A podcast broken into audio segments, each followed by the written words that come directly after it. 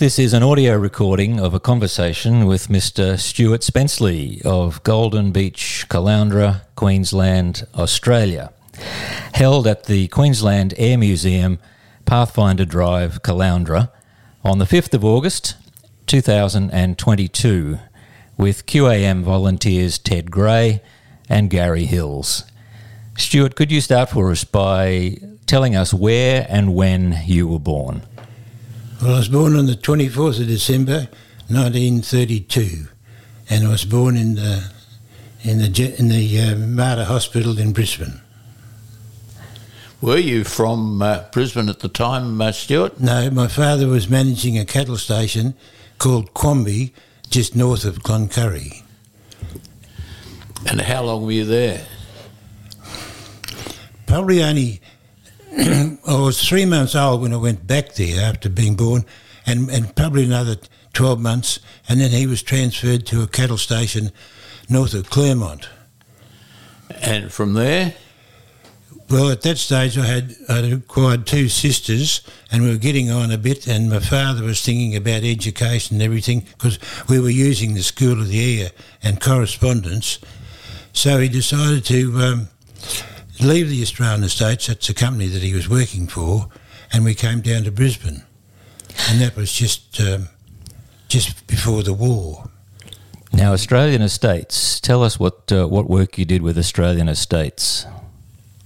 Well, they had all these properties uh, and they used to manage them. They were, you know, probably deceased estates and that sort of thing. And they had their own managers in, and my father was managing uh, Quamby and Kilcummin. So uh, you've moved around a little bit, mainly in the country area? No, when, when we came to Brisbane, uh, that was just prior to the war. My father joined the army, but he didn't last too long because he'd been riding a horse all his life and he wasn't too good at, at the marching. So he, when, when he was discharged from the army, we bought a, he bought a uh, dairy farm up here at Maleny. Oh, so a lot more local now. Yeah. So I spent uh, all my formative years in Maleny. And when, and I, when I got to the secondary school, I went to Brisbane and it was a border. And and how did that go, being a country boy? Not too good. I was a real scrubber. okay, well, you survived that, and then what happened? Yeah. Well, uh, and then I was tossed out in the outside world, and I thought I didn't know what I was going to do. But my uncle, he was a manager of the Australian Estates here in Brisbane, and he suggested you should do wool classing. So he got me a job with a firm called Grazcos, which was short for Grazers Cooperative Shearing Company. And um, the, the stations would uh, get the, a classroom to do the, the main clip, but there'd be little bits and pieces left over. And the idea was they'd send it down to Grazcos and we could we'd get it from all uh, other stations uh, in the, in the uh, country, and we'd make it up into a, a, a sizable lot. So you know the bins would carry probably 50 bales, and the buyers were interested in, you know, in buying the. They were they had, say, for argument's sake, they had to buy 100 bales of of 3A. They'd rather buy it in the one lot rather than chase it around. So that's how Grazcos. And there's another crowd called Ungra. They did the same thing. And and I think for those of our, of our listeners who aren't familiar with that part of our history, what what was the job of a classer?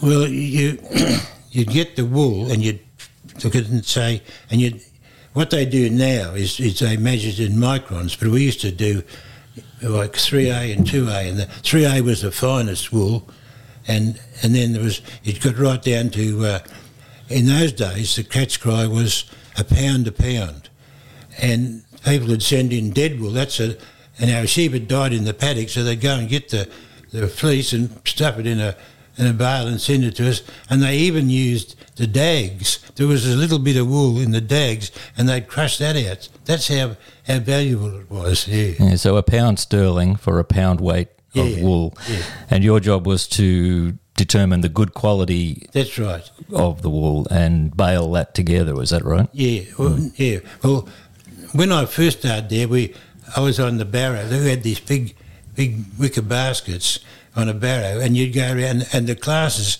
would be, oh, be 10 or 20 of them there, they'd have a table, they'd pull the stuff out, and then they'd throw it in a heap, and that would be the 3A heap, and then it'd be another one, 2A. So you had to go and pick this up and put it in the, in the appropriate, we had great big bins.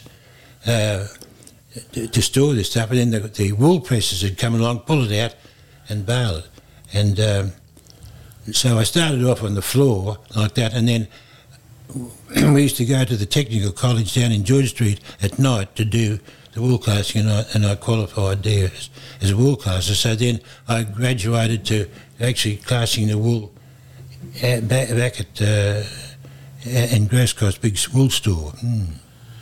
And about what uh, time of the, or what vintages are we talking about? What years, uh, Stuart?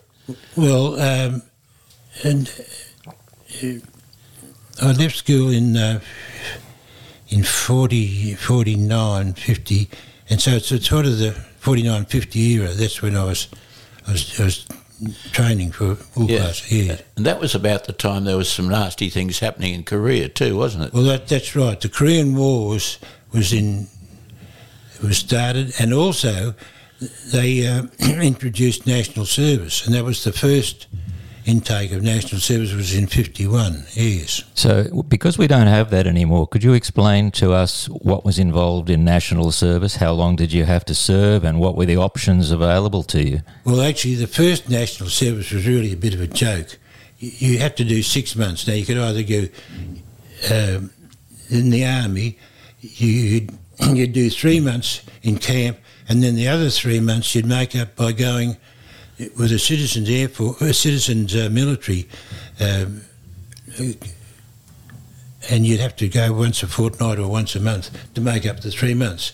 The Air Force, you, you could do the six months straight off, and the same with the Navy.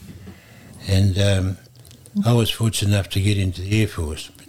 Air Force was your choice, your first choice?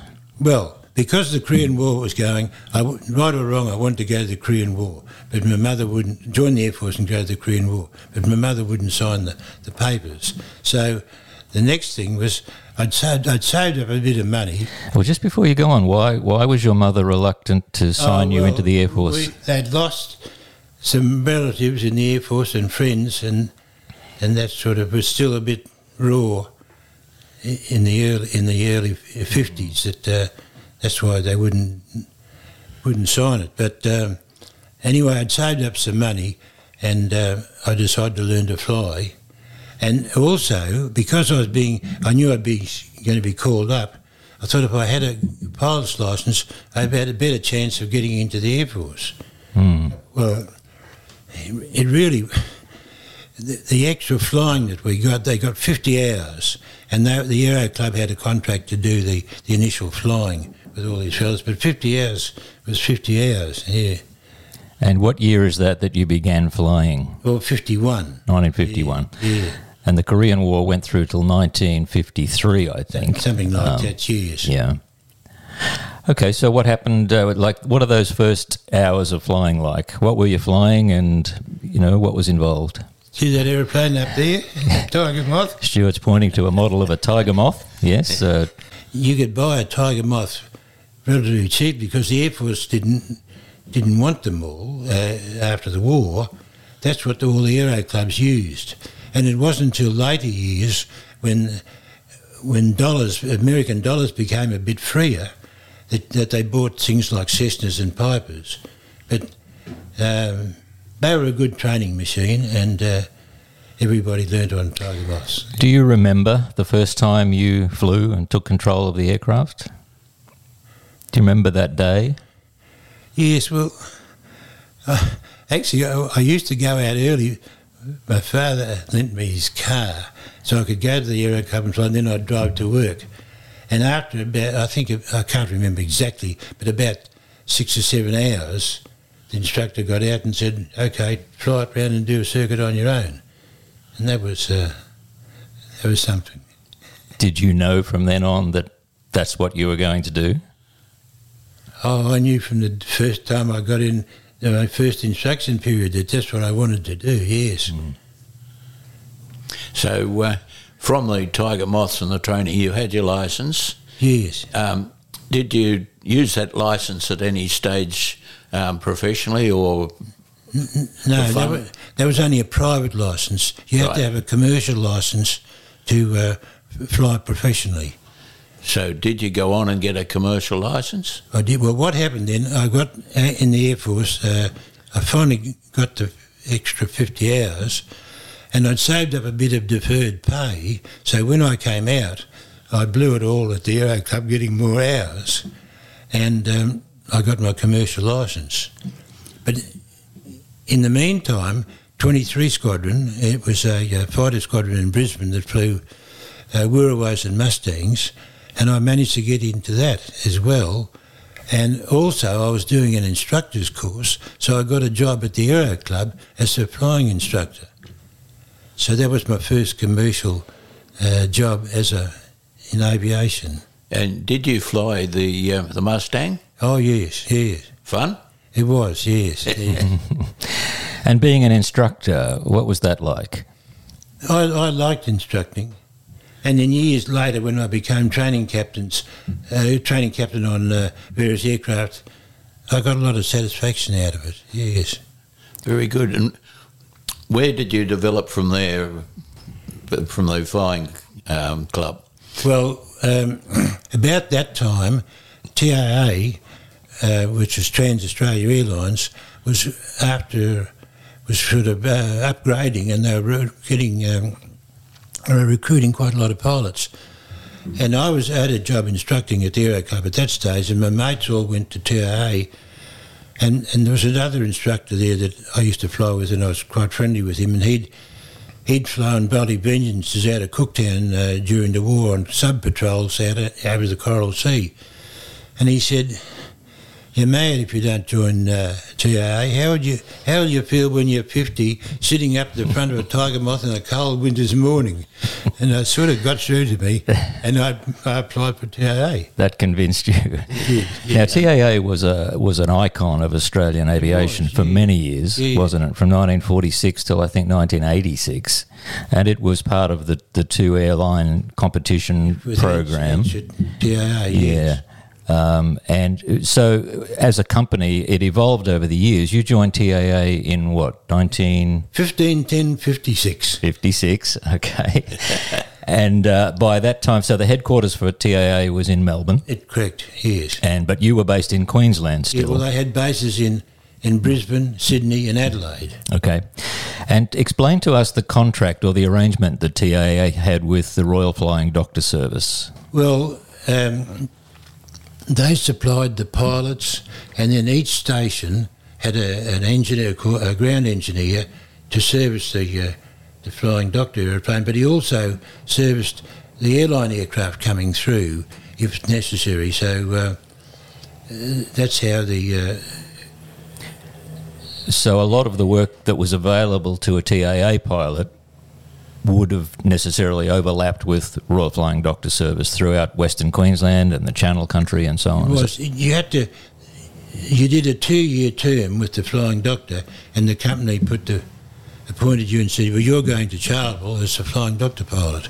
But in my case I, I, when I um, after I checked out on the DC3 I did my tra- uh, first officer training.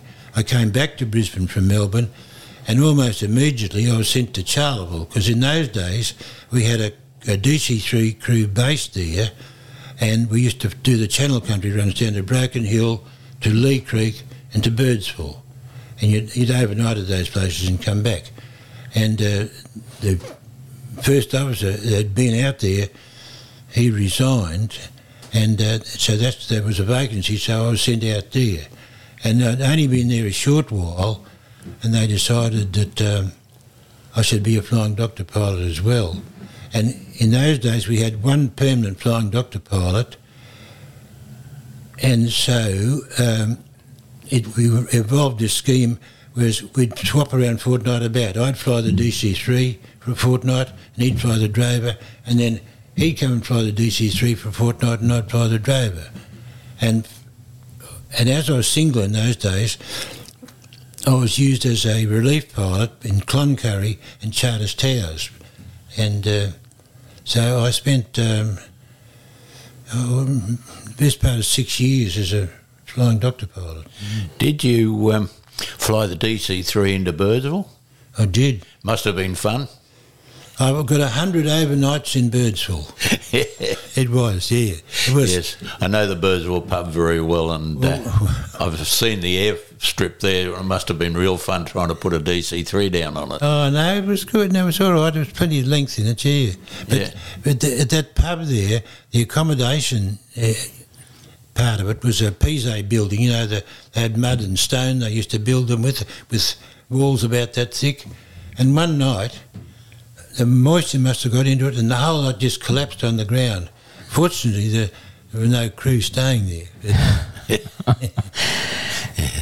So, uh, whereabouts? Where else did you uh, fly the? Oh, no, sorry, I should have gone back and said, tell us about uh, training on the Drover too, because that's different from a DC three. Well, it was a single seat. There's no, you didn't have a, an instructor in the in the you know in a normal aeroplane you've got the pilot, the captain sits there, and the first officer or sits there, or the training uh, captain sits there, but he all you had to he put you in it, and he stood behind you while you flew it. Now, you know, you so I'd had a quite a I'd over two thousand hours when I went onto the drover, so I knew which way was up, sort of thing. And so that's he just stood there and said, "Do a few circuits," and that was your endorsement. A lot of people would know the DC three, but not so many the Drover. Would you like to explain the Drover to us? Well, the Drover was a three-engine aeroplane developed by de Havilland's, initially as a sort of commuter aeroplane, and we used that initially uh, in TAA on the Channel Country instead of before the DC-3 came into into fashion, and um, oh, it only it, di- I've forgotten how many people uh, it carried because they used to juggle the seats around, but you'd probably get say eight passengers and a bit of freight, but it sort of at least provided a, a mail service to those stations that we used to. Was the uh, were the seats adjustable if you needed to take a stretcher in? Well, actually, the stretcher sat on top of the, the seats. Okay. So, and uh, and that's how uh, that was a normal configuration. And if you had to say, uh, if you picked up a patient, quite often some of the the relatives would want to come into into the base with him. So uh, we, we had a few spare seats, and um, that, that's how how they operated. It was a three-engine Three- aircraft, Yeah. as you say, designed by de Havilland. How did it cope with the hot climate and the kind of conditions you were flying in? All right, but the original engine had a variable pitch propeller, so you could juggle the pitch to, fine pitch to get maximum power for takeoff, and then bring, bring it back into course for cruise. And something happened, and one blade flew off this uh, thing, came through the side of the fuselage, and hit the pilot on the on the foot, and and uh, he he always limped after that. But as a result of that, they removed the fixed, the uh, variable pitch prop, and put a fixed pitch on, which cut down on the performance a bit, but we managed. But um, yeah, well, actually, you were sort of limited in climbing. On one occasion, I was at this. Uh, we were called out to uh, to this woman who was actually well on the way to, to giving childbirth, and uh, the strip was um, was very marginal. It had big trees in the end of it, and I think it was um, anyway. One of the relatives wanted to accompany her into. I said, "No, we really can't take you." So we we took off without her, and uh, and the doctor was panicking, and he said, "Can't you go any faster?" And I had the throttle was pushed right up, and we got in. we plonked her down in Charleville, and the ambulance met us, and she had virtually had the baby in the ambulance on the way to the, the hospital. Yeah, So you were operating that aircraft at its maximum capacity, really, weren't you? Uh, it was on occasions, sometimes. okay. yes. Mm. And what about air pockets and things like that when on on the very um, very hot days that you can get out there. And Yeah, oh, that was, it was a bit rough. And see, unless you got above 10,000 feet, you couldn't get a smooth ride. But see, see sometimes you get those big whirly winds. Now, if you're on a, a dirt strip, you'd see it getting a, it'd be picking up the dust. But on one occasion coming into Charleville on the bitumen, there was a whirl, I didn't see it. Well, you couldn't see it because it was on the bitumen, it wasn't picking up. And as I went through it, the aeroplane was sort of all over the place. Yeah. I guess the uh, a, a sick passenger wouldn't care though because they were better off That's uh, right, being bounced around a little. Oh, we, we did a smooth landing, but we were a bit rough going through this whirlwind. And you mentioned whirly winds. What about the dust? You know, there must have been occasions where visibility was very Well, poor. In the time that I was out there, there were very dry periods in central Australia, and these fronts had come through and stir up the dust. And, and on one occasion, actually, I was in Alice Springs uh, doing drover relief, and we came south of Alice Springs, and we moved forward, and was as we progressed further north towards Alice, it was quite windy and dusty, but we broke out of it, and as far as you could see that way and that way, there was a wall of dust that's way up, and uh, and we were in clear air from the rest of the journey. But uh, it was bad, uh, and you know, trying to uh, find even on the mail runs with uh, with the DC three, you had some pretty. Uh, exciting times, shall we say, trying to find the, the strip in all the dust. Was navigation a challenge? Well, I've, you'd be, you, after a while, you'd flown the, the area so long that I never used a map. I knew, you know, for the little landmarks and things that were heading in the right direction. So, You didn't use maps. Well, initially when I went out there, I had maps to get an idea. You didn't need them after a while. No, no. Unless you, well, with the with the flying doctor, if you're going to a place you didn't know, you'd you'd have the map on your, your knee and you'd follow it as you as you went. Yeah. So you're with TAA. You're you're con- seconded to the RFDS. Yes. When you come back to flying commercially with TAA, what do you what equipment are you on then? Would that have been the time of the of the Convairs or No, no, I never got it. Um, the uh, well, I actually when I finished my term out there in in Charlotte, I came back to Brisbane. I was on DC 3s Mhm. but I was still a relief pilot on the Drover. But then, as uh, time progressed, the next aircraft to get onto was the F twenty seven. the Fokker Friendship? Yes, that's it, and that's what I flew, and until I got my command on the DC three. And what sort of routes did the uh, Fokker Friendship do? do? mainly in Western Queensland. Uh, well, the, we had one service that went uh, from Brisbane through, you know, Blackall, Longreach, Winton, uh, Mount Isa to um, to uh, Tennant Creek, and another one that went from Townsville out to Mount Isa, all stops, and another one that went up the coast as far as Cairns, and then occasionally uh, we do a uh, a Brisbane Coolangatta Williamtown, Sydney, and return on a. That was on the weekend. Yes. Now, you say you had a technically had a command in the Drover because you're the only one on the flight deck, but then you became qualified as a uh, to have a command of the DC three, Correct. Yeah. and and ever after then you were able to translate to different aircraft as they came on on online and service. yes, the way the system worked, if you were a first officer and you moved from one aircraft to the next, and you'd go up the line, and then when you became a captain, you flew as a you were trained as a captain on that next aircraft and the next aircraft. You, So you're unmarried during this time. Uh, how how did that affect the uh, the kind of tasks you were given? Well, I seem to be getting all these relief jobs uh, because it was easier for me to to go to Cloncurry or Charters Towers without dragging dragging your family around. You see, so And did you like being on relief and getting so many hours? I did. Yeah, it was in well, you know, flew all around the Gulf country in uh, out of Cloncurry, and then out of Charters Towers we used to go right through to to uh, Thursday Island. So it was. uh, you got a fair fair coverage of, of Queensland.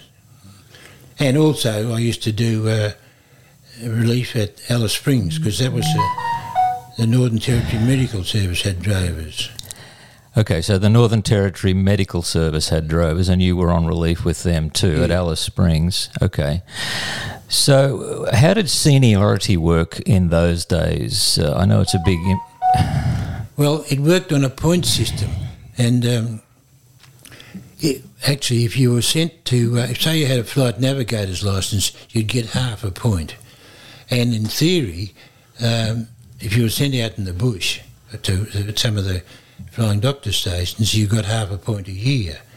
And the administration of TA made a dreadful mistake. They appointed me to Charles when you got your letter of appointment, and they said for this you'll get half a point a year. And all of a sudden the penny dropped. I wasn't entitled to half a point a year. So they they sent me a signal and said, you, you only, you, you're not going to get any, any half a point a year. And I said, well, that's, that's bad luck, isn't it? Because you've had me out here for six months and I was under the impression that I was getting it. And anyway, we had a bit of an argument, and they wanted to see the letter. And I said, No, I'm not sending you the letter because it would disappear, you see. so in the finish, they gave me a quarter of a point for the time I'd served. And then, okay. anyway. Those points were worth a lot. Well, see, and also uh, your check, you'd get, uh, when you did your uh, six monthly check for your licence, you'd get a, if you did a good check, you'd get a bit of a point there. But then later on, uh, the senior, uh, all that stuff disappeared when they brought in the, the formula pay system in 1966. And you just, your seniority was purely on time.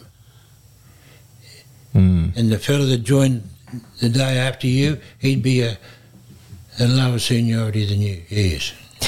So, in those days, can you can you tell us what CRM stands for, and what it was like in those days in the DC three flight deck, for example, We'd never even heard of CRM in those days.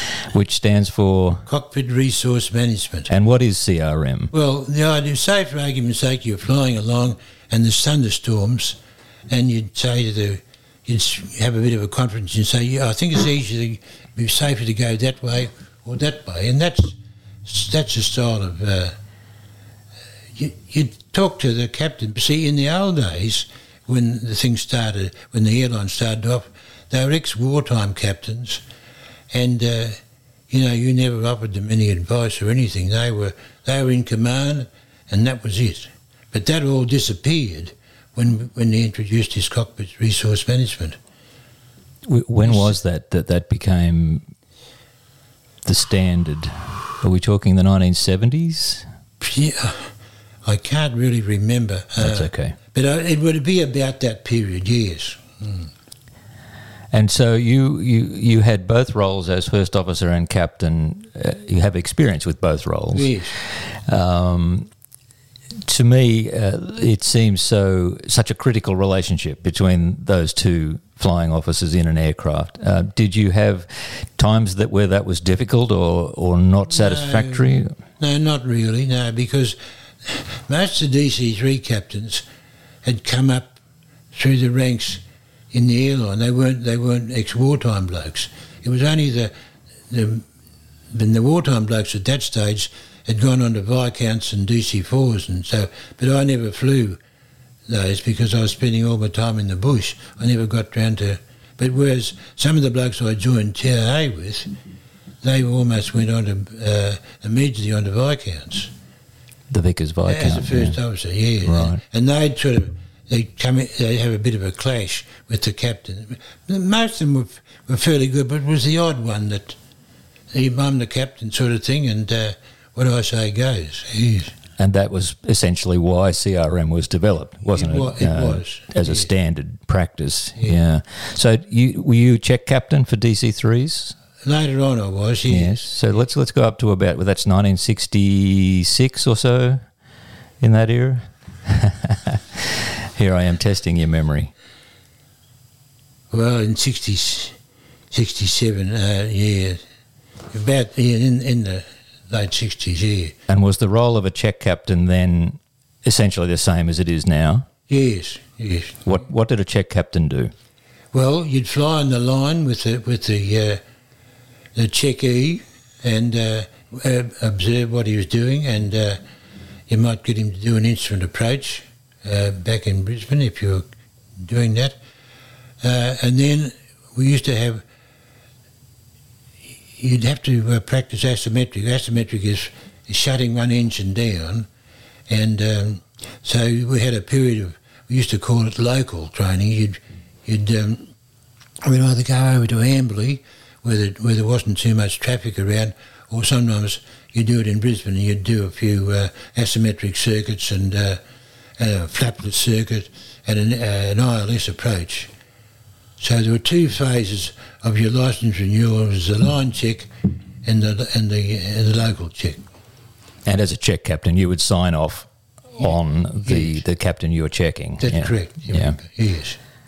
So, uh, what what role did you develop? I think it was uh, um, 1966. You you you developed a, a regional uh, management role as well, didn't Yes, you? that was uh, the second assistant regional captain. And what did that involve? Well, we'd have to liaise with the with the Department of Civil Aviation over various things, uh, and on you know aerodromes uh, that weren't up to scratch, uh, and um, there were other committees they had uh, on on various subjects. Uh, we'd we'd have to attend those, and um, and then uh, the administration of the the pilot's contract and, and any sort of you were the centre point there for for the uh, operations uh, staff and and the flight staff. And they if they had a problem, they'd, they'd come to you and you'd have to try and sort it out. Mm.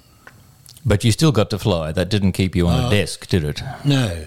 Well, in those at that stage of the game, this formula pay system was introduced, and if you were a, a management a pilot, you got well. First of all, you had to bid for your own flying. They'd make out blocks of flying for the month, and on your seniority, uh, you'd get the best block. If you're the, if you're the low man on the totem pole, all the the blocks that had the well, sort of flying that wasn't, uh,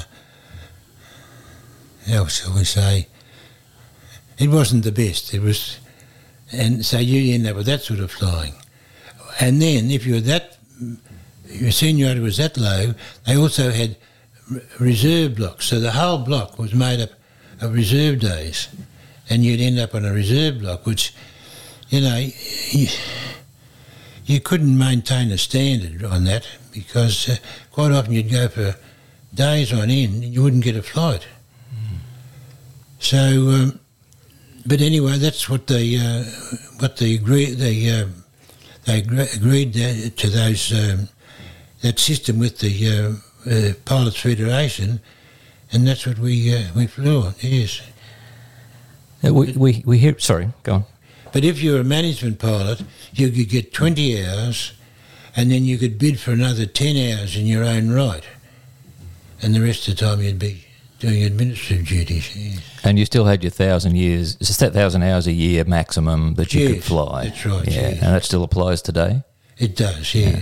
Oh, well, there are other things, the actual time on duty uh, limits you too. So you'd sort of um, get to the stage where your duty time overrode the, the actual flying time. But basically, it, it hasn't changed. It's the basic thing is a thousand hours. Yes.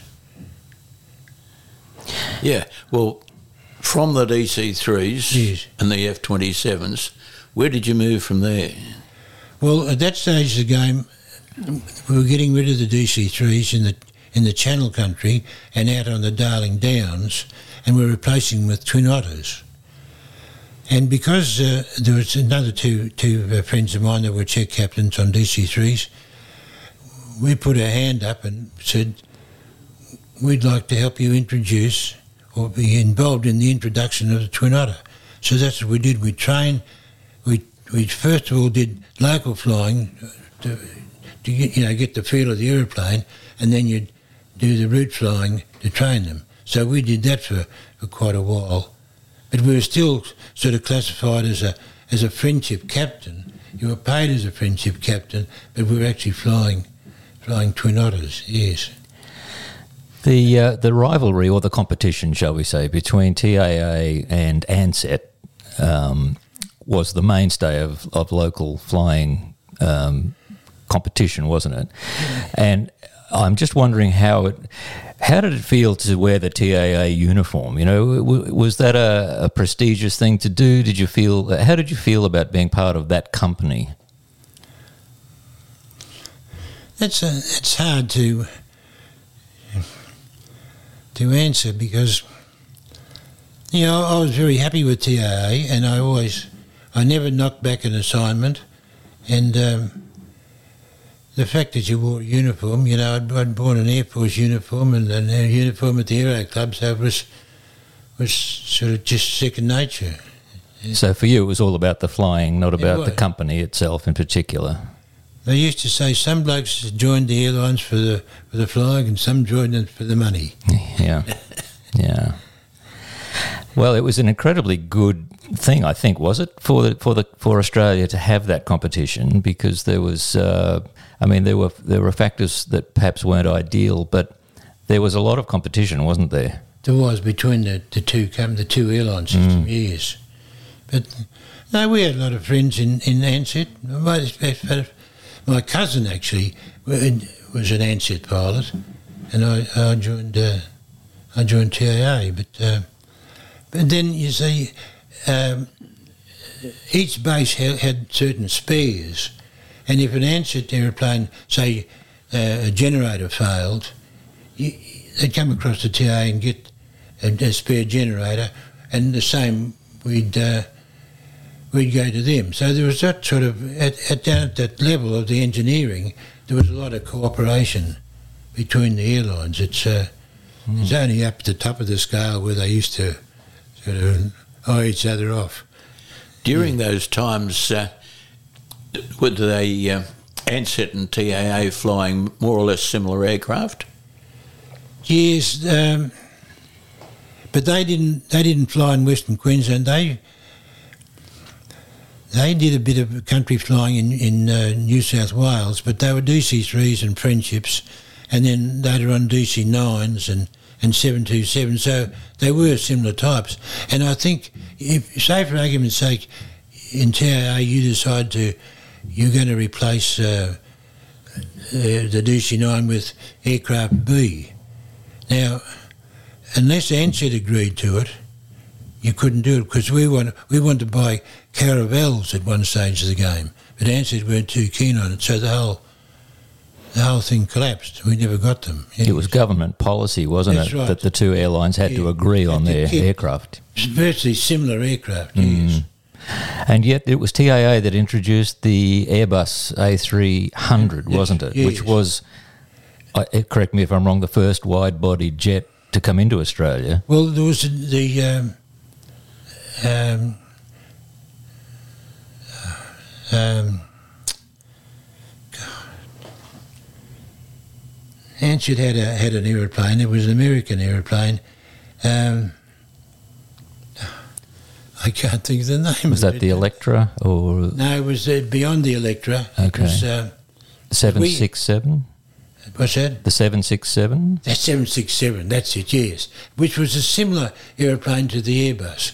So there was no argument about Ansett getting that and us getting the, the A300, yes. And that uh, 767, because that was, I flew in one that, uh, Yeah. in the very early stages. I was Yeah. pretty excited about it. Um, now, that was a four engine aircraft. Am I correct? No, it was only, uh, It was only two? yeah, the Viscounts were four engine and the DC6s and the DC4s. But no, I think it was only a, a two engine, the same as the Airbus, yes. Right, okay, yes. So, did you ever graduate to a four engine aircraft? Never flown a four engine aircraft in my whole flying career. the best I could do was three. and that was the Drover. and the 727. Of course, yes, yes. Yes.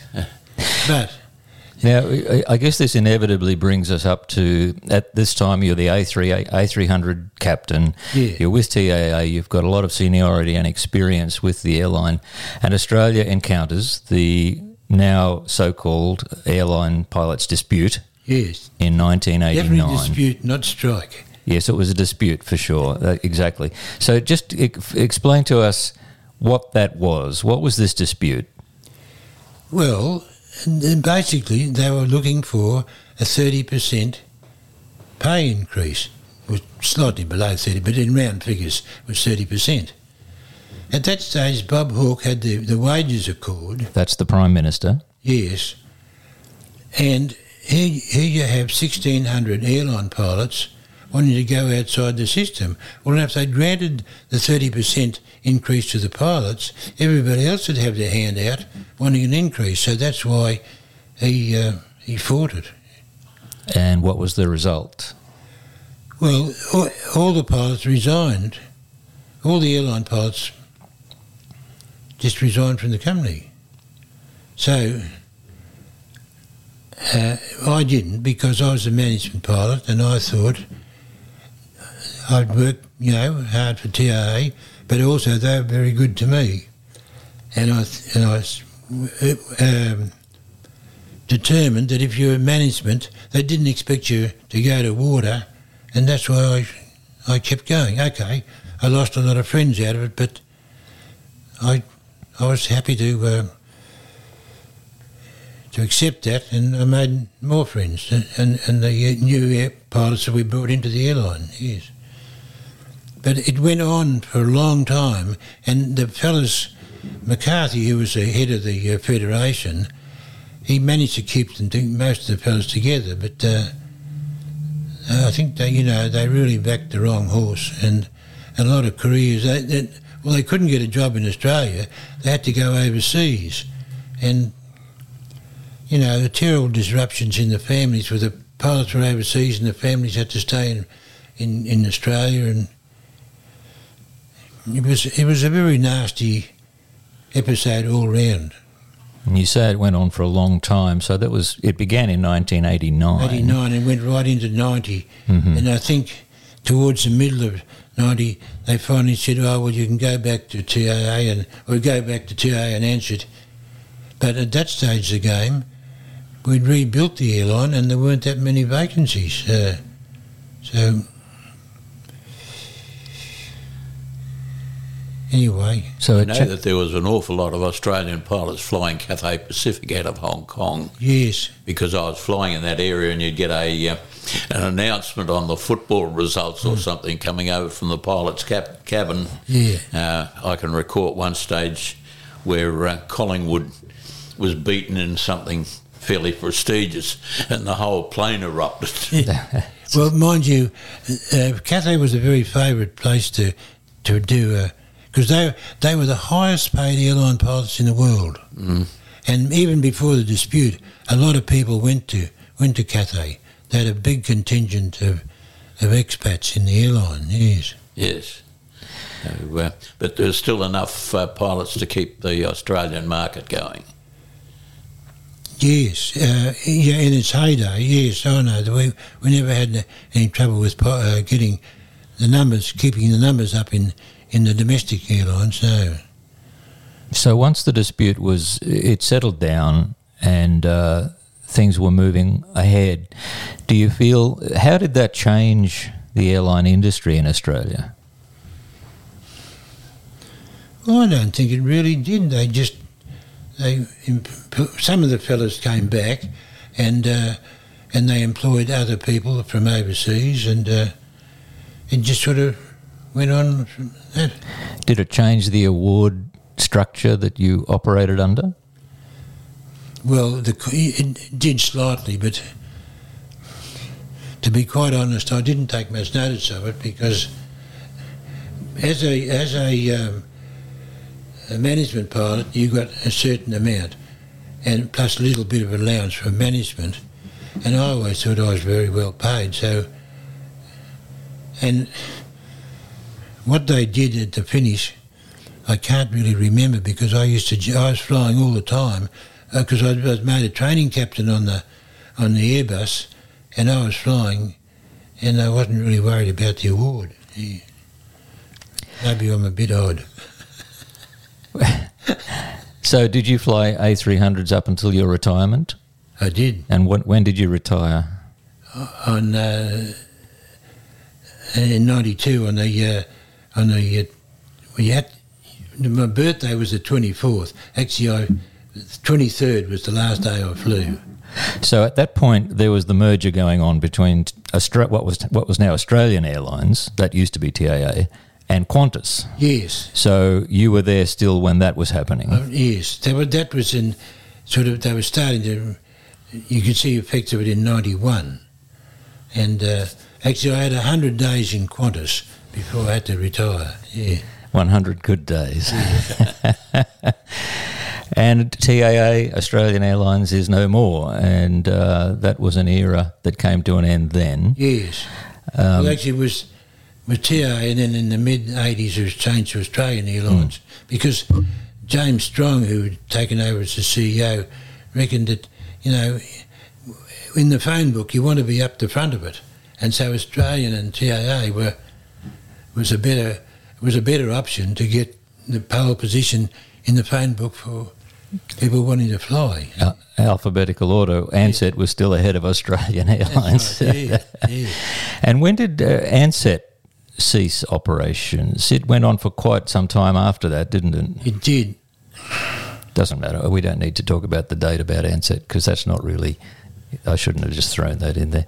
I know they were still flying, but not long after 1996. Yes. Because I did an international flight with Ansett to Hong Kong. It was their only international um, Yes, uh, if- destination. Yeah, Tato. And uh, that was 96, and it wasn't that long after Ab- the, about that Ansett period, collapsed, yes. Mm. So by the time of your retirement in '92, how many flying hours did you have? Well, uh, about 19 19,400 or something like that. But you went on flying then after you left. Well, there's a mate of mine. I'm actually, when I was instructing the Aero Club, I took him on his first dual cross country, which you had to do before you did your solo one. And his instructor was away sick this day, so I actually took him on that trip. And then he, um, he eventually joined East West Airlines and used to run into him up and down the coast.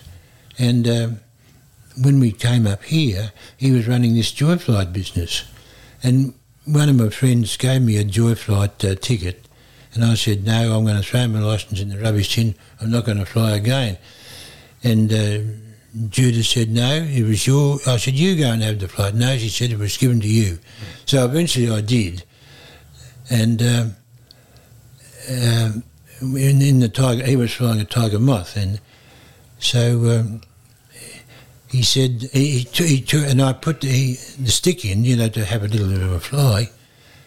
And then he said to me, "I've never seen my aeroplane fly." He said, "You better take it for a circuit."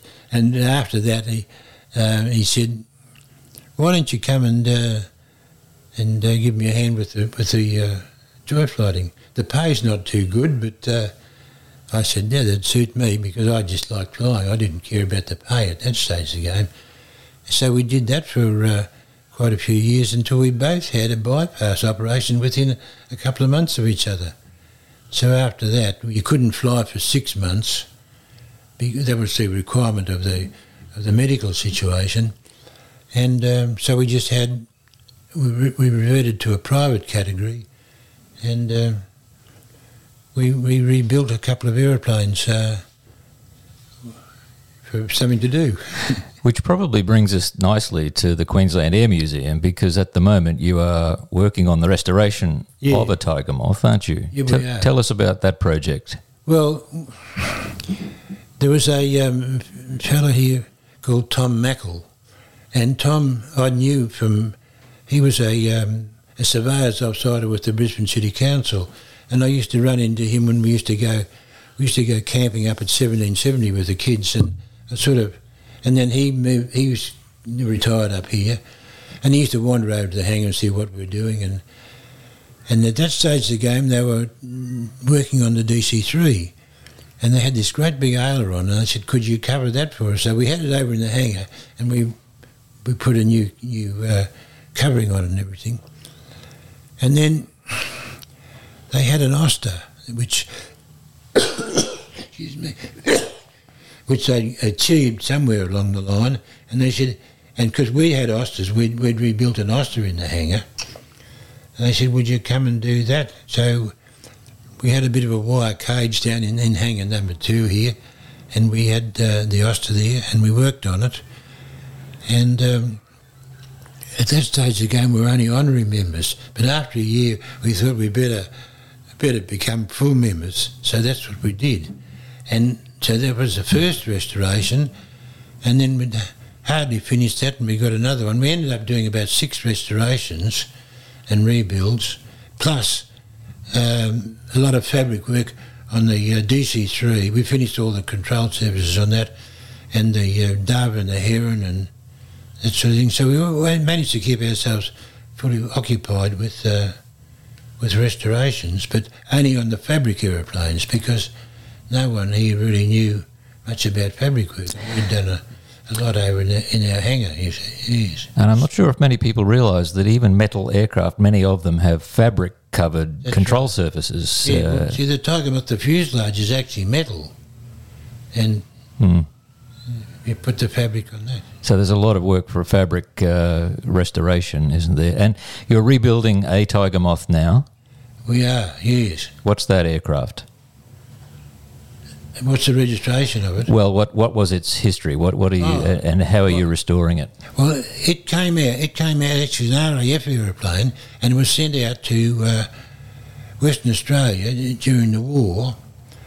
It served its time in the Air Force, and then it was sold for sixty-five pounds. And someone bought it, and they were doing uh, crop spraying, and the tiger moths were used for fish spotting in Western Australia. So it spent its whole time in Western Australia.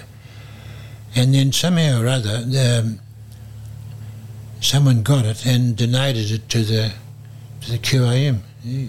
And you're restoring it to that livery, the the crop dust. Oh. Uh, I really wanted to be restored to the Air Force colours because it played a big part in the Empire Air Training Scheme, and that that that trained you know forty or fifty thousand pilots.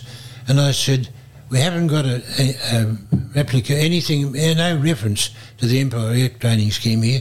We should do that in its Air Force colours. But they said no. And I said, you mean to say you you want a baggy old ass tiger moth in, done in a spraying configuration? Yes, we want that.